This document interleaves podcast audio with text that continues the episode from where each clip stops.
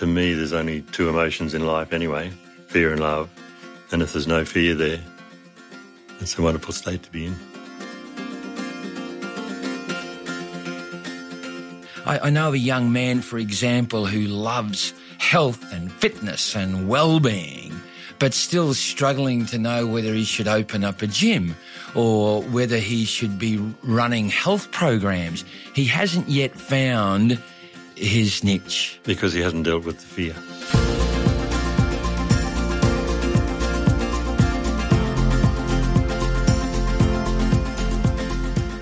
Hey, you've just joined A Journey with Bernie. Greetings, my dear friends, and thank you so much for joining me and today's wonderful guest. My name is Bernie Kelly, and I'm your very enthusiastic show host. Why? Because I woke up this morning. I don't know about you, but I'm still breathing. I've been expressing my joy for life as a corporate leadership and team building coach for 30 years now. But I've also loved working in the schools, guiding students and our young ones just to open up their eyes to see more, to do more, to be more. I'm an explorer who wants to take you and them to the summit of Kilimanjaro. Hey, how about the base of Mount Everest or the intrigue of the Peruvian Machu Picchu or that epic spiritual adventure across northern Spain? the Camino. Yes, I'm a lover of nature and I am a consumer of life, and that's why this podcast exists. You see, it's a simple exploration of what you and I need to do to find greater love for self, to inspire our own sustainable inner happiness, and to discover greater meaning in our humble lives. Of course, I don't have the answers. But that's why each week you and I will explore the life purpose and the perspectives and paradigms of our wonderful podcast guests who will share with us their strategies, their thoughts, their actions that just might bring greater meaning to our lives. Hey, we're all on this journey, folks. So today, let's together put on our hat of curiosity and explore life's possibilities. And let's do it together on this episode of A Journey with Bernie. Dear listeners, welcome to another A Journey with Bernie. Do you think I'm excited about this episode? I've got a terrific guest today, and I know you're going to enjoy Tony ever so much. When I think of Tony Groom, who's now sitting opposite me in this wonderful studio, I think of, uh, let me think, lover of life, ambassador of nature, and just a beautiful and adventure. Oh my God, he's cracked up already. but this is You're just truth. trying to make me cry, Ben. this is the truth, dear folks. And you have no idea what a privilege it is to call a man who's eh, 20 years older than Bernie, and yet he is the dearest of friends. I've learned so much from this good man over such a long period of time since those days where I used to venture up to Binna Burra and Lamington National Park. And here's the reason why. Tony's childhood was in Lamington National Park, a terrific rural national park area here in southeast Queensland, Australia. Binna Burra Lodge is a terrific resort that gives the public and people access to Australia's uh, fantastic nature.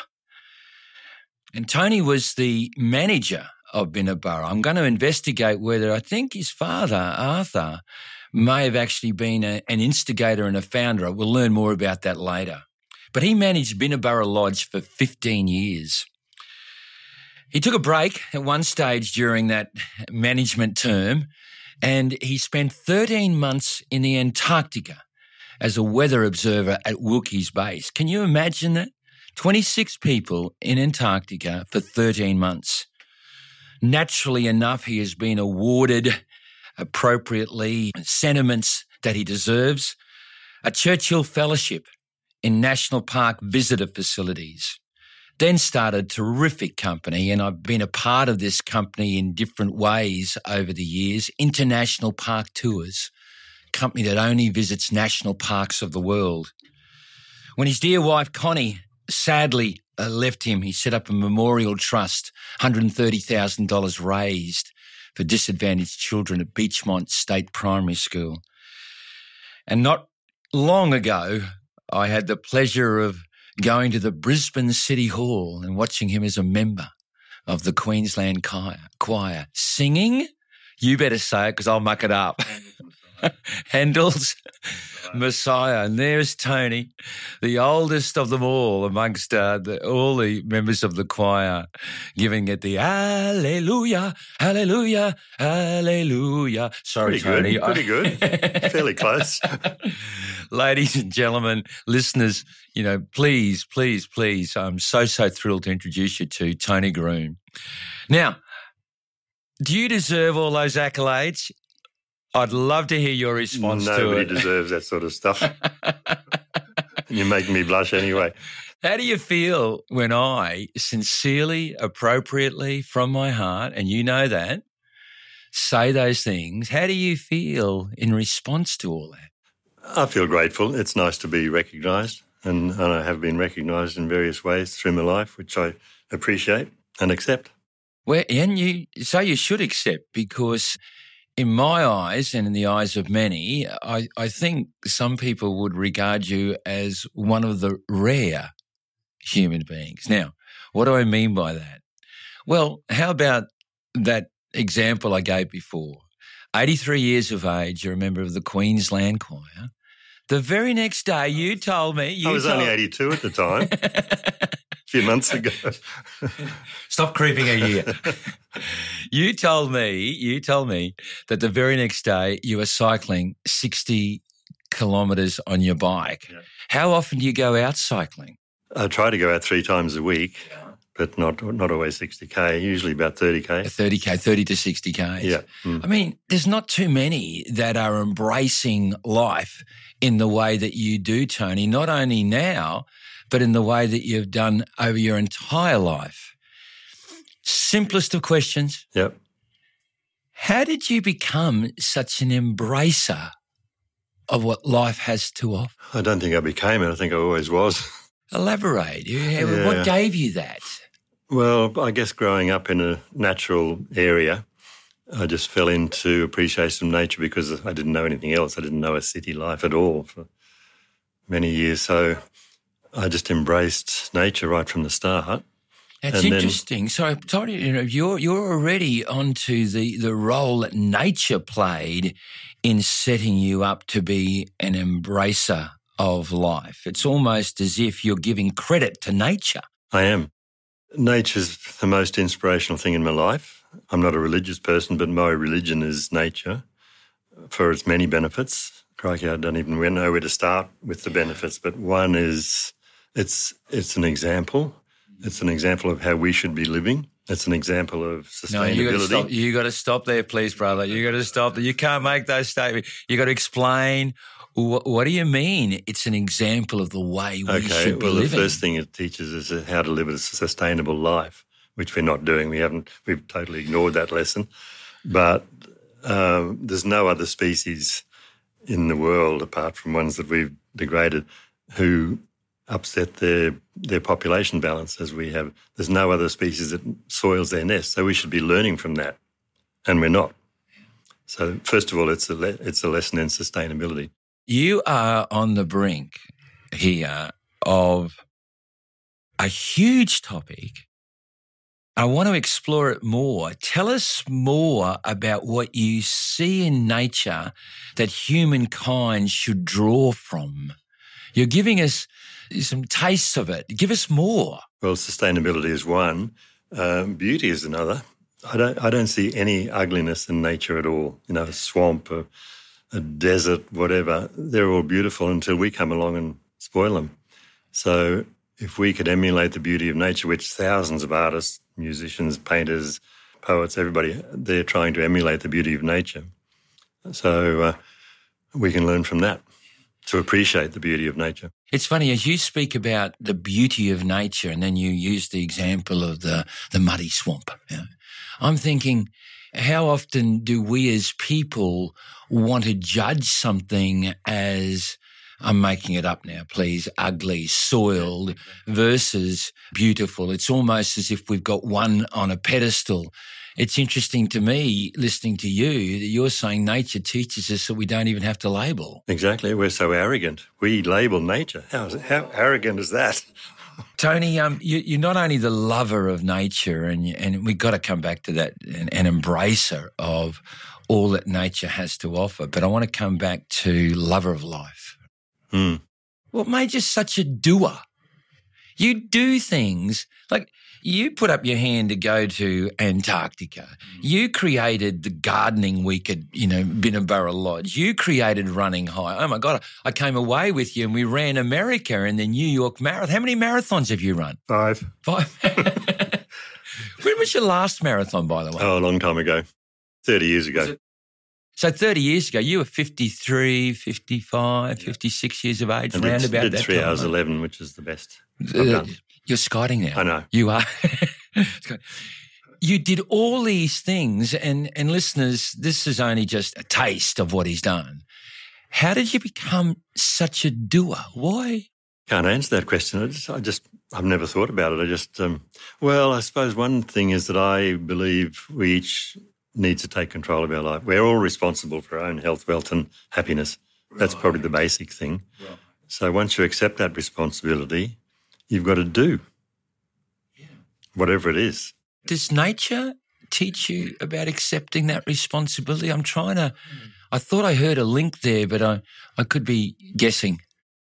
Yeah, I can't think of a link there. No. Responsibility means a responsibility to do. If you're going to take responsibility of your life, Yep. is everybody. You made a comment to me recently how lucky you are, and then you threw it back at me and you said, We're both doing what we're meant to do. You know, you with all that you've done in the natural world, with the natural world, and I in the coaching world, etc. It's like I know I, I answered my calling. You know that you answer. Has everybody got a calling? Has everybody Uh, got? Well, I hope they do. If they don't, they're not going to have a very happy life. And I think the point there is to recognize what your purpose in life is. I was lucky; I fell into mine, but basically by accident at the age of twenty-one. Now you got to elaborate on that. Tell us more. How did you fall into purpose? I just finished wandering around Australia at a loose end, doing all sorts of things. Came back to Brisbane. They, there was a public meeting about the future of Binna Burra that the directors were saying it had to be closed because it was making a loss for seven years. This is seven years after my dad died. And somebody said to me, Why don't you go back and manage it? I said, Okay. Two days later, I was managing it. And then, did you recover from the recover the losses Yes, within six months. in six months? You had Well, turned, it turned it round. seven years loss into Well, I didn't recover seven years loss, but it, it was profitable within profitable six months. within six months. Yeah. We've got to come back to So, that as to yeah. how you did that. Yeah, But come back to Arthur, Dad. Yeah, yeah, Dad's name. yeah. He is the founder. He was the co-founder, along with Romeo Lahey. He founded Binna Burra in 1933 and ran it quite well until he died. And then after that, the managers didn't know what it was there for. The only reason Binna Burra is there is to provide access for guests to the national park. And uh, they forgot that. So all I had to do when I went back is to put the accent back on the park, get people out into the park. How many years after Dad left Binna Burra did you then become the Seven years. seven years later? Yep. So in those seven years is where they they Made ran loss. the losses. Mm. How did you get it back on its feet? just by putting the accent back on the park. I had to turn a blind eye to the lodge. It was run down, it was dilapidated.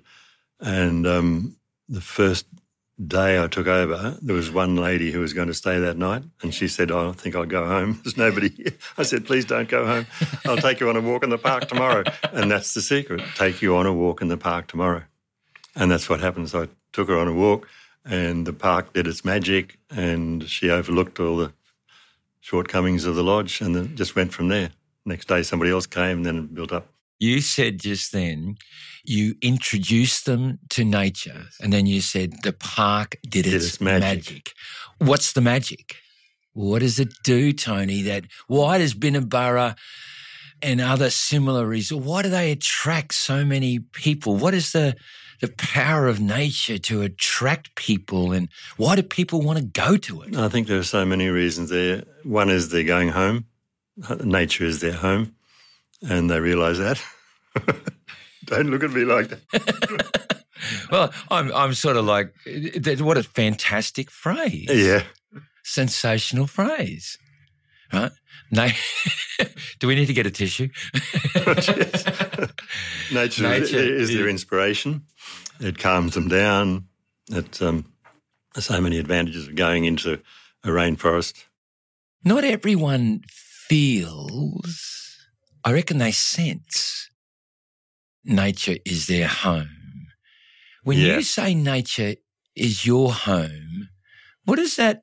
What do you feel? What do you sense? It's probably an exaggeration because if I go into the rainforest, in some ways I don't feel at home because I'm wearing thousands of dollars worth of technology and clothing and stuff. The only way it could be my home truly is to go in naked with nothing. And that's what I think all politicians should do, by the way. But let's let's not go there. the, mind boggles. No, well, we might regard that as a future strategy. but yeah, it's we've lost our home because we've, we've become divorced from, na- from nature. So just going for a day walk takes you back a little bit, yeah. not fully, but uh, gives people a chance to realise this is where I belong. It gives them. I feel I feel good here. Yeah, it gives them a chance to feel that connectedness with what? With nature. With some people would call that God. Yeah. I don't, but to me, it's nature. You speak about it as if it's something greater than self. It's oh, greater than any individual. Yeah. Mm. That's why some people think it's God, but uh, that's okay. That's fine for them. And uh, yeah, nature's certainly bigger than I am. Transcendental meditationists call it the unified field. Yes. I've heard various terms. Some people call it the universe. You know, you call it nature. Uh, getting in touch with something greater you are also so courageous and bold in what you did in in creating Binna Burra, you had to take some risks. Going down to the Antarctica, you probably didn't even see it as courageous. But being a doer takes courage and boldness. Speak to us about where you developed the ease to be courageous. Well, first of all, I love that word courageous, courage. Ah. Uh, Do you know where it because, comes from? Well, because when I look at you, that's what I see. I've yeah, seen you. But the mean, meaning of the word is often mistaken. Some people might think it's bravery or daring do or something. Courage comes from French, la cour. Meaning? To act from the heart. and people, when their heart is connected with what they're meant to do, I think you're intimating that's where they'll find the courage exactly. to do it. Mm. If your heart's not there, don't even try. yeah. Same as the word enthusiasm. That's another word. Oh, yeah. I, I think I taught you this one. I think I gave you this one. From en, entheos? Yeah. The meaning, Greek. Meaning? Acting from the God within. The Greeks knew all about that. Yeah. Did you tell me that? I told you that one. Good. Yeah. Thank you. What a terrific energy. Yeah, courage and enthusiasm. That's all Acting you need. from the greater force that's within each mm. and every one of us. Mm. Displayed as enthusiasm. No wonder it's contagious. Not it? Not contagious enough, I don't think. uh. Hey, uh, international park tours. Mm. First of all, explain who are international park tours mm-hmm. and, and what was their in, initial vision. They've been going for 30 1975. Yeah, well, it came out of that Churchill Fellowship trip to North America, yeah. as a lot of other things did. And this was the last thing that came out of it, actually. And one of the Binna Burra guests said, "Oh, why don't you take us back to America to show us what you saw?" You yeah. saw, and I thought, what a great idea! So it was just going to be one trip, yeah. filled up instantly, six week trip to North America with thirty five people. And mind boggles now. I wouldn't do that. And it went on from there. it was so immediately successful. It just expanded Yeah. exponentially. Although we wanted to keep it small as well. Yeah. So the whole premise is to get people to national parks all over the world Yeah. and get the same benefits. It's just an, expan- an expansion of Binna Burra, really, getting people out into the parks. We don't have as a motto, well, we don't have as a published motto, giving people life changing experiences in the world's wild places, but that's what it is. We don't talk about it. Mm. Yeah. So, uh, I remember a couple of those those trips I did with you, Run America. Yeah. Oh wow, where we ran rim to rim of the Grand of Canyon. the Grand Canyon. Hmm. Wow. but I also on such a trip remember remember you waking us up at five AM in the morning or maybe even earlier so that we could go sit on you know, a rock overlooking the Grand Canyon so that we could get the sunrise.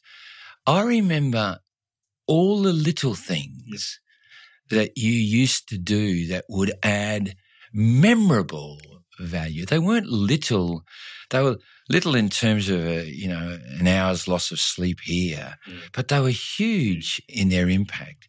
Struck me that that was again an extension of who you are mm. to want to do those things for people. What was Well, behind, behind that that type is, of uh, servitude? Oh, I love that word. What's behind that is getting people to go beyond their comfort zones because that's where growth is, beyond your comfort zone. And people might have to face a fear. Uh, one of the most wonderful experiences I had was a, uh, with a guy who was very fearful of heights. And we gradually talked him up to Observation Point in Zion National Park. Very Oh, scary yes, walk. yes, very yes, scary walk. It's along the re. Describe that walk. Well, it's cut out of a cliff face, and it wouldn't be done these days. But it was done during the Depression when they gave people work, so they had the labour. And it's a th- um, sort of a metre wide, flat track cut out of a cliff face. So you've got this huge exposure on one side. So we just talked him up there. I, I talked him up there by just heavy breathing, deep breathing and relaxing, leaning up against the wall to look out at the view. Mm. And eventually he was the one that was walking on the outside, and he got up to the top. Mm. That was courage. Yeah, it was courage. Mm. Yeah, yeah. And looking back, you can think, well, I did that. What else can I do? And that's what the same was when I did my first marathon. I thought, wow, that was hard. What else can I do? Mm. So you did four more. yeah, that wasn't the point. I did other things that I thought, I don't think I can do that. Yeah, yeah. Examples? What other things did you do that were enhanced by what you're saying is by having the courage to do one, it led to another. Courage to do that led to another. And so it just kept on expanding. You, your capability to do and more courageous things or adventurous things just grew and grew and grew.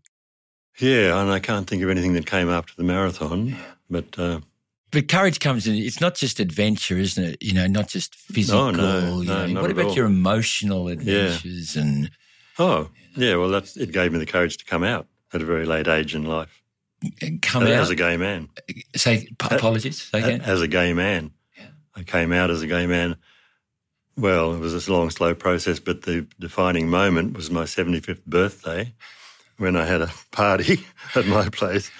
Probably half, there were about 40 people there, and half of them knew me as a gay man, and the other half didn't. They thought I was a straight man because I'd have a wife and kids and all that. And I came out. And your, dear wife, who I had the pleasure of knowing, what, what a beautiful woman she was, Connie. You know, how many years later, after informing Connie, and I assume your children, Yeah. did you come a, out? a few publicly? years. I don't know, some, maybe five or six years, or no longer than that. Much ten years more like it. So it was a very long, slow process. I'm imagining. I can't. Well, I, I can't. I said I imagine. I can't imagine, Tony. You would have known that you were gay.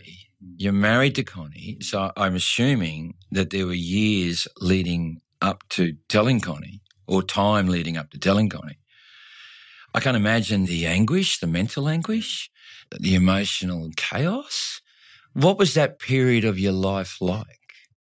It's horrible. When I look back, I realise I was living a lie, and if you're living a lie, it's awful. Even if you don't realise it at the time, when you look back and you think that was a lie, and then you've got to deal with the the grief of telling your partner that I've been living a lie for all this time, and then she takes that personally, which I mean, our marriage was genuine. It was it was a wonderful marriage. Two wonderful kids. Yeah, Yeah. yeah. So so that's why it was such a big thing to do, and that's why the marathon gave me the courage to do it. I suppose it takes an awful amount of courage to do that. Well, in my case, I mean, kids are facing that these days Yeah. all the time. But for me, it was the biggest thing I did in my life to come out, to accept, first of all, myself, Yeah. and then to tell others in the immediate circle. And then on that fateful day when I was 75, to tell everybody. And that was the most liberating moment of my life. Wow. It was extraordinary Elaborate. A liberating because, because I stopped. I didn't have to lie anymore. And you know, when you talk to somebody, somebody mentions gay, and you, you just clam up. You don't respond. After that moment, I didn't have to do that anymore.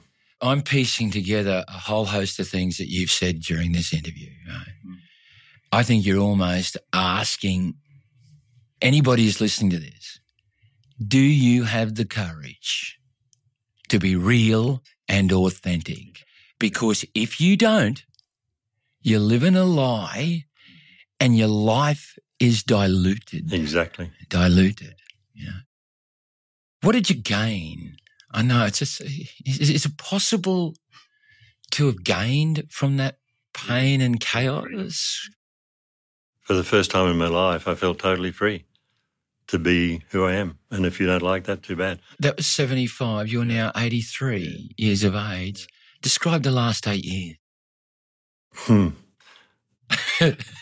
tissues, Gilbert, tissues. Uh, the last eight years, it has, yeah.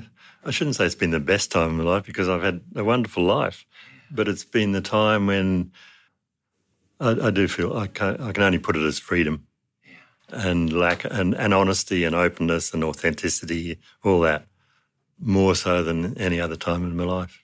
I'm thinking of freedom and I'm thinking of the opposite of freedom as lack of distraction. There's no no things there to distract you anymore. Yeah, I Just to be Tony. and one of the opposites of freedom is lack of fear. To me, there's only two emotions in life anyway fear and love. And if there's no fear there, it's a wonderful state to be in. Well, wait a minute, wait a minute. Now you now you by, by osmosis, you just said there that freedom, that being real and authentic, puts you into a place where you can truly love.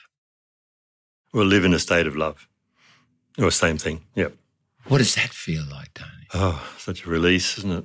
You know what it's like yourself, I think. if you're living in a state of love, it means there's, there's not, I mean, we need some fear. Yeah. We need some fear to stop us. Pardon? Welcome to humanity. Yeah. Yeah. You've got to have some fear to stop you doing, putting your hand on the hot stove, that sort of thing. And uh, I think you also need a little bit of fear to get you to do things. I think if I go into a thing like this talk this morning, if I had, didn't have a little bit of nervousness about this, I would be disappointed because I would think this is not important. Yeah. This is very important. So a little bit of fear there is fine. But if there's enough fear to debilitate you, to stop you doing from something you want to do, then you, you need, you needs to be addressed. Mm. You need to do something about it. Yeah. What's behind this fear? What is it? Yeah. If you look at all the negative emotions, jealousy, rage, anger, whatever, um, nervousness, if you look behind that fear, that fear, and what, what is the negative emotion? What's it about? Can I deal with that? What do I do about it? Can I handle it anyway? And then the fear goes away. respond to this because you're, you're, you're triggering all sorts of thoughts over here. Is most of our fears learnt from past experiences? And I call it past data. And do the fears uh, remain within us because we tend to carry them along with us as we, as we go into, into life? What, what if we could learn to look at the past experiences in different ways and not give them the same terrible meaning that we may have given them when they actually occurred and just see them as part of the journey, can that help us dilute fear from the way we live today? Absolutely. Mm. And some people choose not to do that. They'll hang on to their fear as a sort of a crutch or a reason for not to do something. And I think the more enlightened you become, the more you face those fears and do it anyway. I only ever hear the word enlightened with Buddha. Huh? What do you mean? Dangerous mean? comparison what there. what do you mean enlightened? Uh, maybe we used a different word, consciousness. No, no, you can't. It was your word. You've used that word. Enlightened. okay, enlightened. Are, we are we capable of being? And what do you mean by enlightened? Let's put the Buddhist context yeah, to, to another it's, side. it's a big term, and I think huh, enlightenment is learning the meaning of life, what we're here, what we're here for, purpose in life, how we manage our lives. So, maybe. uh, wow. A few other things I can't think of at the moment. So what do you say is well, let's stick it what do you say is your purpose in life? That's now? easy. Well, my main purpose has been to introduce people to nature and let them gain from it. Uh, funnily enough, that's changed in the last few years because I'm no longer leading trips. I don't think it's responsible for a person of my age to be taking people on incredible journeys in rough places. So my purpose in life has changed a bit. Even though by the way, you are still more than capable Of what? of, of leading, leading no, I'm not. No, I, no, I shouldn't be. I'd have I'd have you leading me any day. Yeah, but I think it's a bit irresponsible to have somebody of my age in very rough places leading a group of people over a mountain pass or something. Well, yeah, there's, there's So- more sedate forms of Yeah, and I'm and I'm doing that. yeah. So yeah, so my current purpose in life, I think, is sort of changed a bit. Yeah. What is it now? I'm only talking, thinking about this in the last couple of weeks. So I think it's become to help other people in a less advantaged situation than I'm in. Yeah. I'm just by accident again. I've come across a couple of those things, and uh, so rewarding. I got such a kick out of a couple of them in particular. I thought, oh, I'll keep doing this, and uh, easy to do. You know, in my position, I've got. It's an act of love, Tony. It? Of course, it is. yeah, yes. it's an act of uh, it's an act of love. It's almost as if you you got to this beautiful stage of life and you you're going. I think love is all there is. Yeah. That's it. Exactly right. Love is all there is. Who said that? the rest is window dressing. It is. Okay, we're approaching nearer the end of this this wonderful, wonderful occasion and an experience together. Hey, what I'm going to do is I'm just going to give you a sentence, a question. Yep. Right? Our listeners, I believe, would truly benefit if they could l- latch on to an action, a practicality, a step, a strategy. I don't know, quite know what you call it. Right. So, in your one sentence answer, one sentence Well, answer Yeah, big deal. to the question, see if you can make it a suggestion, an advising, a guiding, a step, an action that our listeners might might benefit from.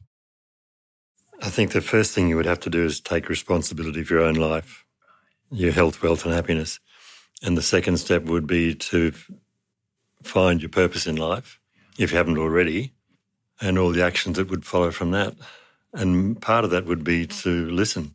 Most of us don't listen very well. Listen to what? Listen, Listen to, to everything, other people in particular, listen to nature maybe. But you know how most of us, when we're talking, if somebody's, talk, if somebody's talking to me, I'm thinking, what am I going to say back to them? We're not listening to them. So the first step we have to take.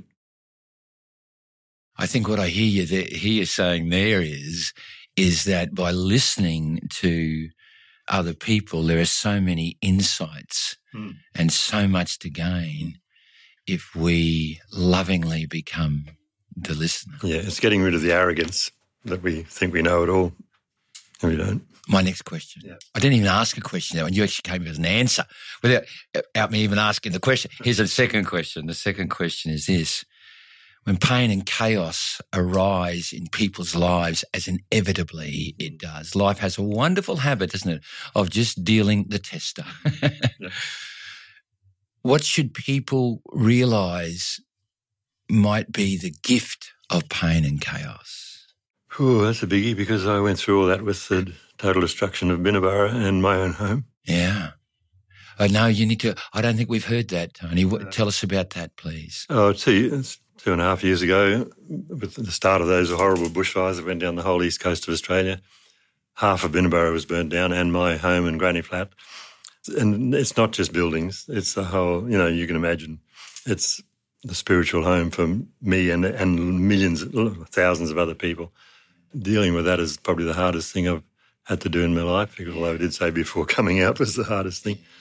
And I dealt with that by, um, I'm not too sure, crying a lot. And I don't often cry from, for sadness, but I did then. Have you hung on to the memories? Can you hang on to the memories despite the building not being Oh, there? absolutely. Yeah. And, yeah. And other people are too. But to get back to that question, how do you deal with that sort of thing? Um, It's not only how you deal with it, but when pain and chaos arises, can we be aware that it inevitably could lead to another outcome? Well, you have to, yeah, unless you're swamped by the pain and chaos. So you have to look at what's possible in the future. And in this case, that's quite sad because I know that those things can never be replaced for, for many reasons, which we won't don't have to go, go into now. But if I thought it could all be replaced exactly was it wa- how it was, I would be okay. But it can't be. So I just have to accept that. Acceptance is the other big deal in life. There was that marvelous change uh, saying, Give me the courage to change the things I can, the patience to accept the things I can't, and the wisdom to know the difference. Yeah, well That's- done, well done. Yeah. Pretty close. Very good. A lot of people have been Very credited good. with that. But to me, and that, and I had to accept the fact that things will never be the way they were at Binna Burra and move on. Tony, um, let's imagine that we've got a number of people listening to this podcast and they're of different ages. Let's go to the young amongst them. Mm, You're reaching the other end yep. of life. hmm What would you want to say to them as they go about the process of building and creating their lives? And let's just say that they too, you know, desire and seek happiness. Mm. I think I'd have to repeat the three things I said before accept responsibility for your own life, find your life purpose, and then do it. Do it. Mm. And, and realize that there are only two emotions fear and love, and try and live in a state of love as much as you can and deal with the fears as they come along. Not carry them forward. And exactly. Yeah. Mm. Not let them stop you doing anything you want.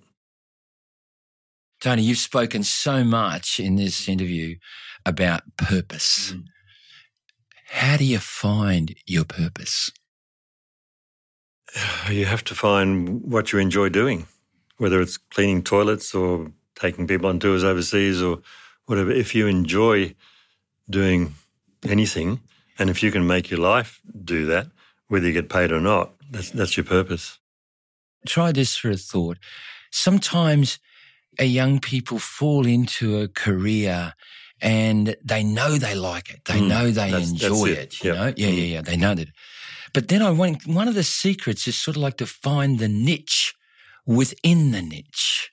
You know, I, I know of a young man, for example, who loves health and fitness and well-being, but still struggling to know whether he should open up a gym or whether he should be running health programs. He hasn't yet found his niche. Because he hasn't dealt with the fear. I mean, there's a lot of fear in running, opening a gym, you know, yeah, money, all sorts of things. and all that. So he needs to overcome his fear and uh, do it anyway. I, lo- I love Nike's quote just do it. Just do it. Yeah, just do it. that's That's it. Thank And- you, Nike. We got it. we got a sponsor.